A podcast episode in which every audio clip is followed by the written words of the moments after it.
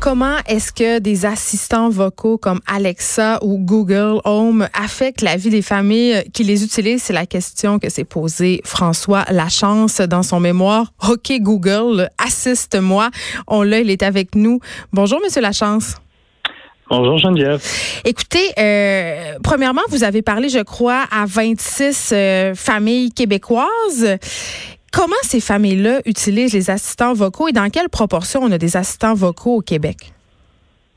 Euh, en fait, c'était 26 participants au total et c'était six familles québécoises que j'ai interviewées. OK, fait que c'est pas tant que ça. là.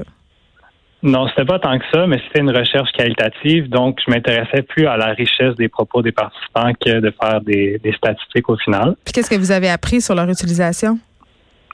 On a appris qu'au départ, euh, les familles, c'était souvent un gadget, la manière qu'ils percevaient le, le Google Home. Hmm. Et au fur et à mesure, c'est devenu un objet beaucoup plus signi- significatif pour eux. Dans certaines familles, c'était devenu un assistant et dans d'autres, c'était vraiment un assistant familial.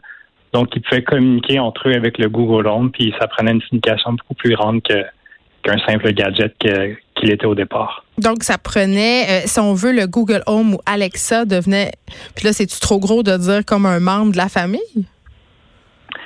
Il n'y a aucun, aucun participant de ma recherche qui ont dit que c'était un membre de la famille. Donc, on ne pourrait pas, on pourrait pas aller jusque-là. Mais il y a certains participants qui ont dit oui, c'est un assistant, un assistant familial.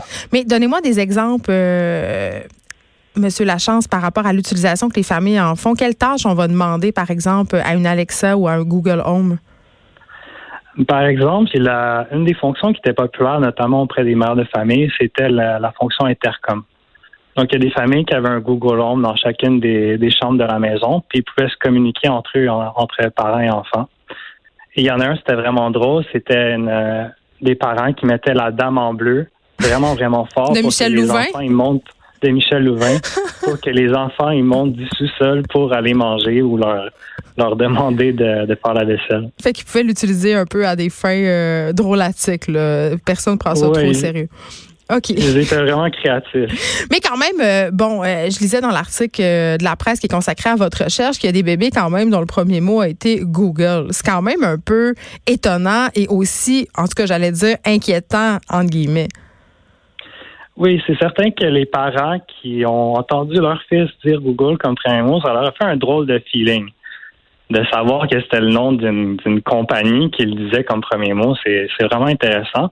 Puis ils se sont posé des questions ensuite de ça pour savoir ben, jusqu'où cette technologie peut aller. Euh, Est-ce que ça pourrait avoir un impact euh, sur le développement du, langage de mon enfant? Euh, et certains parents se demandaient est-ce qu'on doit euh, dire s'il vous plaît ou merci au Google Home quand on fait des commandes euh, pour euh, pour réagir aux effets que ça peut avoir sur l'enfant. Oui, c'est-à-dire parce que, en fait, comme on dit rarement, s'il vous plaît ou merci aux assistants vocaux, ils ont peur que leurs enfants soient impolis. C'est ce que je comprends? Oui, c'est exact. Mais c'était pas toutes les familles qui, les parents qui étaient en accord avec ça. Mais quand tu vois que ton enfant dit Google puis qu'il répète souvent, tu peux voir les effets importants. Donc, c'est sûr que ces, ces parents-là étaient plus plus inquiets. Ben c'est ça, parce que parlons-en des inquiétudes. euh, Ces, ces assistants vocaux-là, quand même, ont été décriés euh, quand même depuis leur sortie. Est-ce que, est-ce que, est-ce que certaines familles ont parlé avec vous peut-être de dérapage? À un moment donné, on peut pas tout automatiser dans une maison, mais il y a aussi la fameuse question, euh, tout ce débat sur la vie privée par rapport aux assistants vocaux. Mhm. Euh, les inquiétudes de ce côté-ci étaient, étaient beaucoup moins importantes de ce qu'on a vu dans différentes, dans d'autres recherches. Ouais. Euh, dans ma recherche, il y a seulement un particip- une participante qui a dit que ça, elle avait des inquiétudes par rapport à la sécurité et la vie privée. Les autres ont dit qu'ils avaient rien à cacher. C'était souvent la réponse qui revenait. On a, on, on fait rien de mal, on n'a rien à cacher, donc on n'a pas peur de, de- que le Google Home nous écoute ou que les employés nous écoutent. En même temps, on comprend, euh, Monsieur Lachance, que les employés font de l'écoute pour nous offrir des produits. Donc, c'est pas nécessairement qu'on a quelque chose à cacher. C'est à un moment donné, l'espace domiciliaire, euh, c'est un espace privé qui devrait pas faire l'objet d'écoute. Ça m'étonne quand même avec tout euh, tout le sparage médiatique qui a été fait autour de ces de ce truc, de ce, ce débat sur la vie privée, que les gens soient plus inquiets de ça. Mais ça, bon, c'est mon opinion bien personnelle. Merci beaucoup de nous Ouais. avoir parlé, François Lachance, diplômé en communication de l'Université de Montréal. Et j'ai envie de dire, parce qu'on a l'impression que ces machines machines-là sont dans beaucoup de maisons, tu sais, qu'il y en a partout. Puis je disais, je vous en parlais cette semaine, il y a des, même des compagnies de forfaits cellulaires qui offrent des Google Home et des dispositifs d'assistance gratuitement quand tu achètes un forfait. Donc vraiment, il y a une volonté de ces entreprises-là de, de nous les faire adopter, ces petites bidules-là. Mais à date, là, au Québec, il y a juste 7% des adultes qui ont un assistant vocal chez eux, euh, que ce soit Google Home, Amazon Echo, Alexa, tout ça.